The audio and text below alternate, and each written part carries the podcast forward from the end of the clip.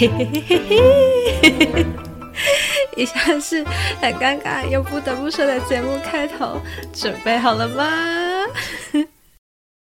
嘿，hey, 欢迎回到 CNN 好奇你的频道，我是妮妮。今天我们邀请到木岛 Teamformosa 创办人张嘉泽。Hello，嘉泽。嗨，大家好，我是嘉泽。哎，我刚才 Teamformosa 有念错吗？没有，就是 这 Timber Formosa。Timber 跟 Formosa，哎，这 Timber 是什么意思啊？Timber 是森林，森林哦。对。哦，然后 Formosa 就是台湾的意思。对。当时怎么会想要用这个？呃，我们的中文叫木岛，嗯，然后就直接把它哦，好木，好森林，木材。Timber Formosa，然后再把它充满木头的岛。对，因为我觉得台湾其实是有非常丰富的森林资源，嗯，然后我们应该要好好运用这些素材，这样。哦，懂懂懂。好，那家泽其实好像也是我们节目的听众，应该是吧？是。你刚刚犹豫的当掉。好，那既然如此，你应该知道，就是我们节目有一个，就是如果我们邀请了专业来宾，会有个来宾认证，应该知道吧？知道。实在答不出来怎么办？尴尬。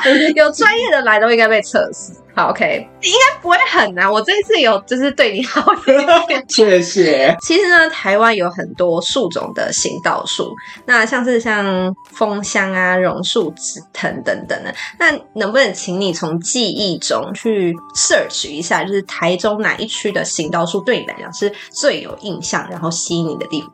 然后要讲出那个树的名字哦。哪一区哦？对。你应该整区，哎、欸，也不一定，就是可能说哪一条路啊，或者是呃，你特别有印象的这样子。我之前在中心大学读书，然后读森林，然后中心大学旁边就是枫林木的一条大道，然后一些长辈会很喜欢去那边，就枫枫林木那个花开了之后，就很喜欢在那边拍照，拍照，对对对对对。上学的时候都经过，然后后来有在用枫林木的木材做一些其他创作，然后蛮硬的。我以为你可以帮我讲说什么呃西区什么宗教大附近哪一条路上有什么树之类的，我觉得这题对你太好。那举到很冷僻的也可以啊，呃，像东区的那个二二八纪念公园，我知道我知道，对，那边有俾斯麦铝。俾斯曼女，俾斯麦女，德国前首相那个贴心和尚俾斯麦，嗯，然后它又叫银叶霸王铝之类的，嗯，然后它是一般的棕榈树，然后产在马达加斯加，然后它的叶背整个是银色的，是一棵白色的棕榈树，超酷。这它是二二八旁边进去那个二二八纪念公园里面，里面啊，因为我我其实我们家离那边很近，对，我我从来没看，而且我这也是几乎每天去游泳，它它旁边有个游泳池，对，我知道，对，然后我就说。讲什么？就纪念碑那个往里面走就有了。它它长什么样子？有什么特别的那个叶子啊，还是什么？叶子很白的，白色的叶子。对，白色叶子，它有点像是银色的感觉。OK，白色。我到时候去拍照，再来印证你说的是。你看四季都这个颜色。对啊，都是这个颜色。OK，好。还有人就是拿他的小苗，然后卖小苗，然后卖超贵。哦，它是很稀有，是不是？呃，其实我觉得应该还好。OK，好，这一题我觉得回答的很好。来，接下来第二题，请问可以被做成木具的木头需要什么样的条件？嗯、呃，在我这边的话，会有很多年龄偏高的客人会说啊，你用这个木头不行啊，嗯、木头不好，嗯、一定要一些好的原因是什么？他们会觉得说这个啊香香的，这个、高级檀木，嗯。对，这种他们就会觉得很好，但是有一些木材，其实像阿伯勒，阿伯勒是荷兰人来殖民台湾那时候带过来的一个木材，嗯，它的硬度超级高，就是那时候他们在把台湾当做他们对亚洲贸易的一个据点的时候，他们把阿伯勒当做一个修船的木材，它是拿来做船的。啊，对，超级硬，然后就他们觉得这很，他们就看不懂啊，就是大家只会对既有印象的啊块木啊、枣木啊这几种，嗯，挖毁了，对，就很，对。我认同，是的，了解。那所以你觉得，就是制制成木具，就是你挑的时候，你会注重什么条件？我觉得会看使用的需求，像是阿波罗这种超级硬的柿木、檀木这种硬的东西，那它拿来做家具、柜子这些很好，但是它会很重。所以如果你是要说，嗯，我用木材。嗯，然后切成薄片做一个包包，然后 你拿一个很重的，对，你拿一个很重的木材，然后我已经背了十双桧木包，超重。桧木其实没有很重，桧木其实没有那么硬，偏软。那你说刚刚很重的是那个檀木啊？檀木哦，了解了解。所以你会看看要做什么？对，看要做什么。因为像我有开发一个商品是那个置物盒，嗯哼，然后那个是有点像铅笔盒的功能。那你要每天带的话，它自然不会太重。嗯哼，对。然后我之前还有试过，就是用马拉巴栗，嗯，就是一种很稀疏呃木材材质很稀的、很软的一种豆科的植物，就是啊那个什么发财树。发财树，对，就绿绿的那种。啊哈，了解。应该说这题有很多制式答案，嗯，就是像什么硬度啊、密度啊、稳定性啊、纹理啊、含水率等等等等等等的。嗯、但就是你所说的，就是看你要做什么，对看你要做什么。所以还好你没有被我坑，因为我想说你会回答一个制式的答案吗？好险你没有。好，就是经有两题，我觉得可以认证，就是一个木头大师。好，你是什么系啊？你是森林系还是园？森林。森林系，森林是要干嘛？哦，森林进去的话，就是一开始是先绘图，带你去观察，然后认嘛，啊、然后你会学它的相关知识啊，跟经验那些生物学，要一直学。可是台湾森林应该没有到很多可以让你去考察。台湾森林其实很多，很多吗？台湾森林很多，但是我们砍树下来做木材的比率很低。哦，所以你们会进深山里面？有啊，这是许可的嘛？因为深山其实不是一般来讲，就是要说危险性很高，他就不会让你去。呃，就像我们中兴大学，它有自己的实验林场，这个是 OK 的。嗯、然后，其实你到步道也有各种，嗯，很难认或很好认，或者是各种树可以去走。所以你上课四年你都在研究木头吗？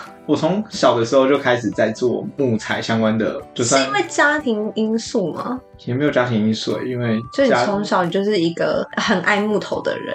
没有，应该说我喜欢做一些小玩具，就是小时候就就觉得，可是我想要这个很酷哎。可是你说小时候你会想一个玩具，可是木头我们取得的难易度很高哎。就我的意思是说，假如说我想要车车，然后很难很容易拿到，你要跟你爸妈讲说我要一个木头，或者是说你爸妈拿到木头给在你面前让你玩，然后让你发现兴趣，这个难易度很高哎。我小的时候是有时候我会被放到外婆家，啊，然后外婆家是那种。彰化的农村，就是到现在他们整个区还没有 seven 的那一种哦。对，然后那边就很多那种木材，然后你就自己捡，他说：“阿妈刀子借我。”然后就你从小就喜欢砍，对对对对，不了吧？还有就是偷距邻居家的树，然后被打。所以你们大学就是有两三年都在研究木头，对。然后还有其他吗？还有认识植物。呃，我们这边的考试还会有，就是像跑堂考试，就是桌上会有就 maybe 四十种、五十种的树枝。嗯哼，然后你就一个人拿着一个那个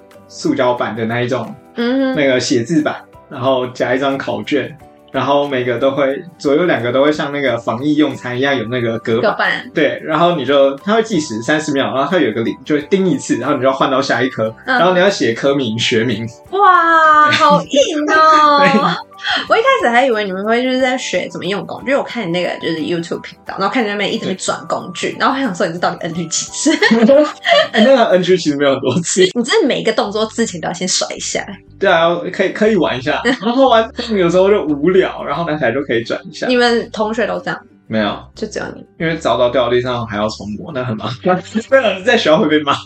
OK，好，那我们接下来可以请你简单帮我们介绍一下，就是你创立的品牌 Musa 主要在做什么？木岛的话，呃，最一开始是做行道树的废木料的再再加工跟应用。嗯，对，然后现在也开始往艺术展品的方向发展，这样。你知道为什么要笑吗？为什么？因为你突然变化很大。啊，因为我会，人家现在是品牌，不是个人经历。就因为其实我们之前有先聊过，然后只要一讲到木岛，请你介绍，你会瞬间哦变一个声调，然后变一个态度，这样。所以我就故意，你转变多大，还是跟我想。必须要要要管起来。好了，那刚刚说就是行道树的什么？行道树的，那就像是一个行道树废木料这些素材的，再把它重新应用，嗯、然后再把它带到日常生活中，让更多民众可以接触来自台湾的木材。嗯，你当初怎么会想要用这个概念创业？最一开始是写台积电文教基金会的计划啊，你想要钱？对，我需要钱，因为工具很贵啊。嗯哼，对啊，对啊，我需要一笔资金来来做这件事情。嗯哼，然后你就把它用成一个类似像社会企业的。对，它目前还是以一个社会企业的方向在运营。你的木材，因为我知道你好像都从那个环保局那边申请。对对，那我想知道说这是一个怎么样的过程？是说你申请完之后，然后他就把你拎到那边，或是他开放一个时间，然后你就可以带着你的工具跟开你的车，然后去那边锯木头。呃，它呃，行道树是这样的，它在修剪完之后，会有工人就一个大货车这样子把它装一装，然后到一个他们的有点像回收厂的集中处，然后全部在那边卸货卸货。嗯，然后去跟他申请的话，一开始就是拿文教基金会，然后告诉他你要明确告诉他你的用途。像我的话，那时候是做用在学校的工作坊，嗯，就是教育类的，然后就去跟他们提出申请，然后申请审核通过之后。就是跟他约时间，就是打电话去。哎，所以真的要一个很明确的，就是理由，你才能去跟他们。对，他会有一个申请事由。嗯，对啊，就是就是需要填写表，可以随便填吗？就是我我没有试过，我不敢。这样会过吗？因为他们毕竟也是。审核通过，你拿到单据之后才能去领用。如果一直审不过就没有，我就只是好奇而已。就是假如说我一般民众，我只是想要就是可能借个木头，然后实验个什么这样，这样是可以申请吗。我不知道。OK，拜。那可是木头，因为台湾的行道树，我真的是。就是要跟你访谈之后，我才去做的功课。就原来台湾行道树这么多，我一直以为就是哦都是榕树，因为你知道吗？路上榕树很多，是榕树。然后我想说应该都是榕树啊，然后就就看到一个网站，然后就上面写说就是台湾行道树啊哪一区啊什么什么都不一样。嗯、你这样去挑的时候，还是会帮你分类好，还是说就是你要自己去那个林场，然后看到什么砍什么这样？它是一个有点像回收站，然后所有东西都被垒得越来越高，有点像是呃树做的一座山。山呃，一般我们在上我大学，我们在学的时候，通常是从树枝、叶子的形状、叶子的排列顺序、嗯、花、整棵树的造型这些去认识一棵树。那到那边只有切下来的树枝，对，很杂乱的，对，堆成一座山。所以拿到之后，你要先自己知道它是什么，因为我我们的成本不可能，成本考量我们不可能每一棵。拿下来都先去做基基因定序，对。对，所以就是要学会怎么认每一种，然后大概归类哪一些是什么树种，嗯，然后接下来是，呃，一般我们在做家具或者是在做使用呃木木头的器具的时候，我们通常用的都是进口木材。嗯、那它的种类，商用木材的话，就是几种固定的，枫木、松木，嗯、对，榉木，这这几种是固定的。但是行道树它的树种就跟它是台湾的树种，它跟外国商木材是不一样的，所以你要不断去做实验。实验之前，你还要先确定这是什么树，然后就要到路边，然后如果你真的有看到跟它很类似，就要拿来对比，说，哎，是不是同一种木材？所以你未必去那边取了之后是你真的想要的。对，它有一个很高的随机性，就完全是去那边，有点像是。二手市集随便挑宝的，对，有点像是那个感觉，感觉好像蛮好玩的耶。呃，那边的沙尘很多，那边是一个，它它那边是环保局内部的一个空间，嗯哼，然后是一个露天的很大的一个场域，感觉好好玩。那还会限你时间吗？就是哎，你就不要到他们那边的下班就好。哦，那你一次去都要去多久？我一次去吗？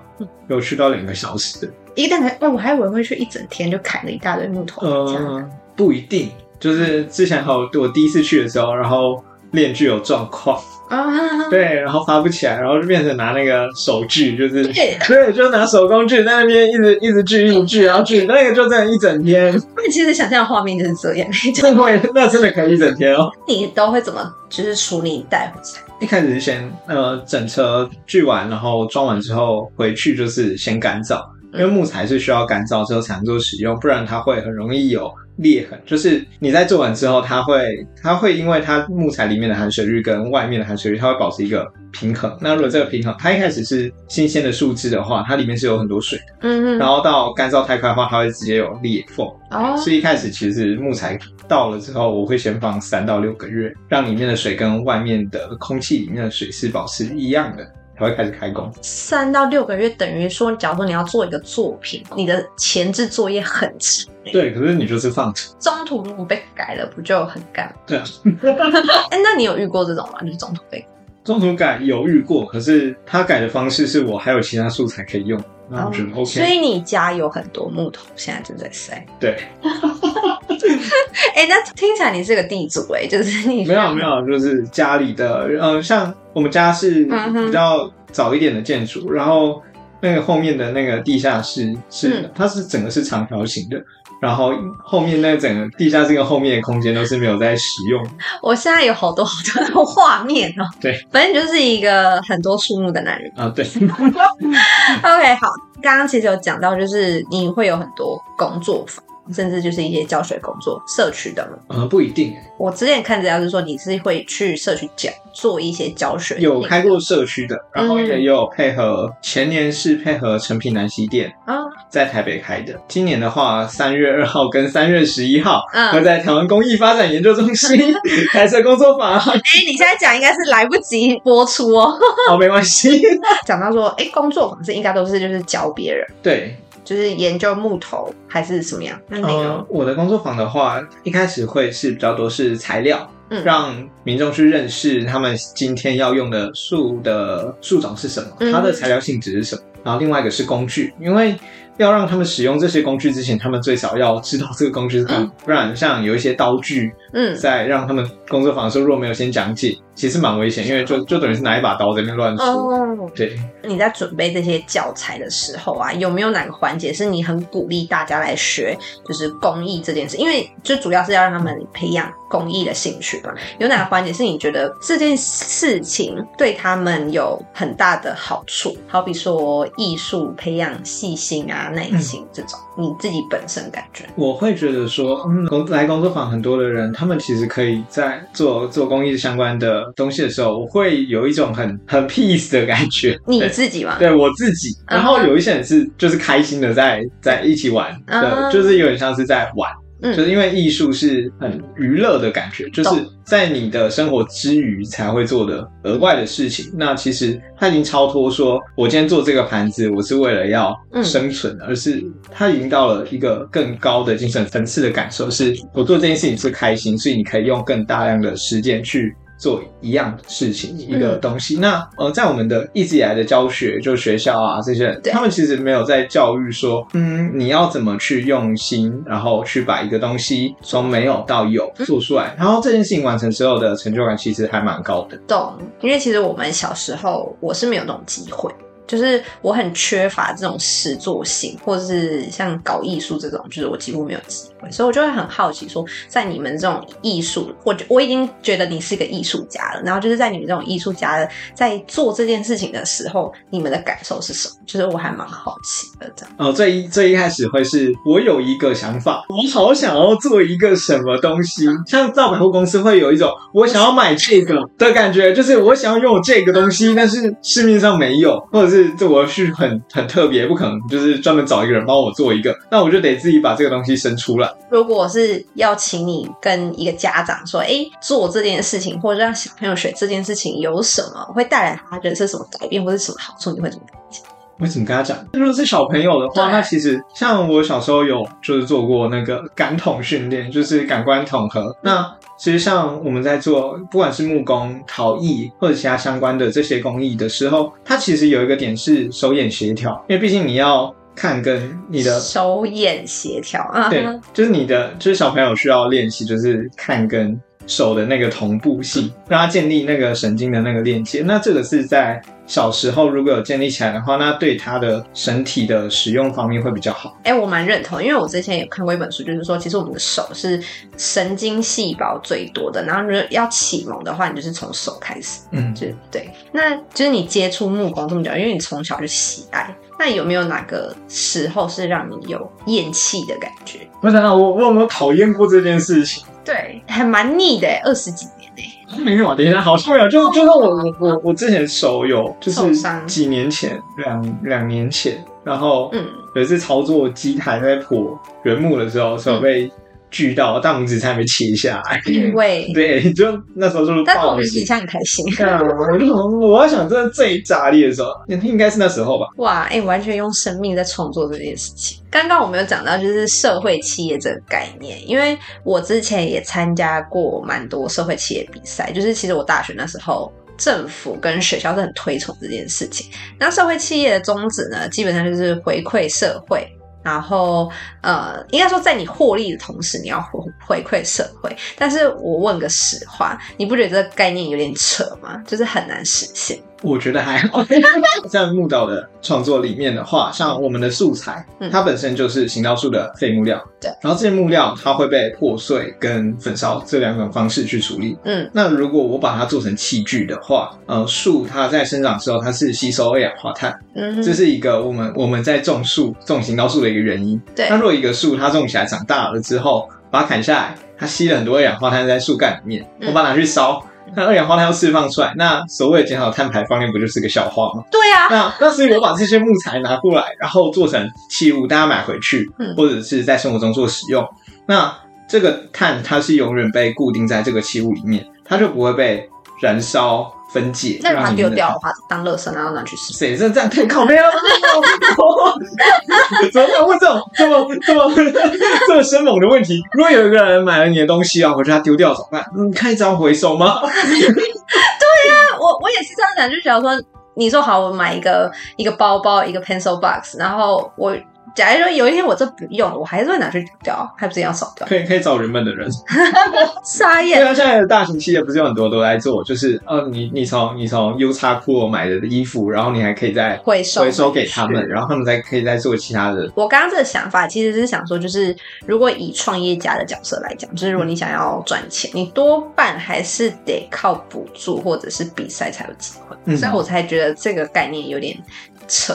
嗯，对，就是。没办法赚大钱啊！哦，是啊，他没有办法赚到大钱，就是你必须得胸怀天下，有一点，有一点，有一点这种感觉。可能作为一个，嗯，像 SDGs，它范包含的范围其实蛮广的。嗯，就像，呃，就像现在就是什么是 SDGs？就是联合国永续发展指标，然后有十几项标准。然后你只要符合里面的其中几项，你就可以说自己是一间符合 SDGs 标准的社会企业。嗯，它是拿来定义社会企业的一个标准之一。它里面有一些像是呃全球的商业合作伙伴之类的，维护健康与福祉。嗯，那如果你今天做的是一个啊，它是医疗相关的，它就可以直接说自己符合 SDGs，因为它已经维护了全人类的其中一部分的健康与福祉。那永续的合作伙伴挂上这个。可以代表什么？没有，他没有，就是一个爽这样。我我个人的感觉，对我我我我会觉得说他，他他在 maybe 新创比赛，可能什么尤努斯奖之类的奖项里面，他会被很多新创团队拿来说哦，自己符合这里面的其中几项。嗯，然后有一些项目是我觉得真的对社会是有。好的改变的，但有一些项目，我觉得嗯，这个还好吧，这也算吗？感觉对对对。当下作为一个新创公司，然后真的赚了大钱，其实也是一个很好的发展方向。对，像台积电，我们就有基金会，这个就不错啊，他们赚很多钱，然后他就会说，啊，我们来办一个比赛，让这些青年，然后用用他们的方式去改变这个社会，让这个世界变得更好。嗯、那。我们赚很多钱，啊，我们就发钱出来嘛。嗯，你们有办法，你们就来做。哦，就是他们赚很多钱，然后由你们来回馈社会那种。对，差不多是这样，就变成是他的小员工，哦、就专门做社会服务这一块。你这样就是经营木岛这样几年？三，快三年。快三年。那你有就是看到说你在做这件事情的同时，你是怎么去改变别人或是影响？比较多的是，就是在跟其他人在交流，或者是有一些比较长年长的这些长辈，就是在实体的像展览里面遇到了，他可以知道说，哎、欸，其实我们平常在用的这些木材，它有更多不一样的可能。这些树它长在那边，除了好看以外，等一下它之后老了之后多了，然后。去掉修剪之后，它还可以再做成其他不一样的可能性的东西。嗯，然后或者是我在工作坊里面，就是一开始是有一个还蛮大部分的一个营业的项目是工作坊。嗯，因为我会觉得说，哎，教育是一件还蛮重要的事情。像刚刚有提到，就是我们小时候没有再经过这样子的美学啊，或者是创造的这种课程。嗯，那。我那时候就是有配合一些学校去做工作坊，嗯、就是让那些小朋友就是从小开始去接触工艺的东西、美学的东西、设计的东西，让他们就是有一个材料、有一个空间、有一个场合可以这样玩。因为我小时候是我自己这样玩，然后被没收美工刀的小孩，就是一个每次都固定被抓到第一排，因为他每次都在做一些很奇怪的事情，所以就永久在第一排的那个位置，然后。就会拿个刀子，然后就会。哎、欸，我讲认真，就是长大之后，我觉得小时候那种越奇怪的同学啊，长大之后，我反而是羡慕这种人的，因为他们的思考就是不会被我们的教育体制给限制。可是他的教育体制会很累，就那个老师会很累。对对，你跟他说你就是随时会拿美工刀，是不是？对，我现在有带刀子。因为我记得你之前跟我聊天有聊到说，就是你随身会携带这个，然后你去当兵的时候，你也会带着刀。当兵的时候，就是一开始进去新训的时候，它会有一些安全检查，然后我先查资料说，哎，美工刀这些刀具是不能带的。对。然后我那时候就。我那时候就想说，可是我进去我一定会想要做东西，嗯，对，然后可是做东西又没有这种工具是不行的，对对，然后我就我找到很粗的白板笔，很粗的白板笔，对，就是一般的那种写白板那种白板笔，它的直径比一般的笔还要粗，然后是铝的中心的，嗯，然后我就把它用机器从中间对半锯开，嗯，然后在里面装木材、钉子，然后这些东西，然后还有锻打一把三公分左右的。嗯，超级细的一个，一面是刀刃，一面是锯齿，可以拿来锯东西的一个超级小刀。嗯哼，对，然后再把这个东西就是组装起来，变成一个可以带去营区里面，然后安检还可以然后。哎、欸，这个是笔，没事的东西。对，应该是班长他们应该也会注意。呃，对，可是他们就一开始前期就就不太就是对于这种事情会睁一只眼闭一只眼，因为我我是拿来我就只是拿来在旁边默默上课，在那边削木头。毕竟呃当兵的时候会听一些很无聊的课程。嘿啊，你哪来的木头？哦，那个军营捡的。对，因为军营的那个树修完之后在路边，然后行军，那那那时候好像是呃进出。餐厅的时候，因为行训进出餐厅都要行军，然后大家都要带队，然后就要很乖，默默的趁班长跟后面那一个不注意，一个闪身赶快冲进去捡。而且那时候因为时间很多，所以你会你有很多时间，你一天可以过三次那个地方，所以你要一天有三次机会，你要先确认好哪一只，你那一只会不会太大，拿了会不会就直接被抓到。制度下会被讨厌的那种，真是服从者，我会笑死哎、欸！哎、欸，你这样就是拿那些工具什么，然后就是被发现，然后你也没被罚嘛？因为甚至有可能是危险分子。嗯，现在现在军营比较重视的是你有没有偷带一只手机进去哦，所以带工具。对对对，有因为这样有什么福利？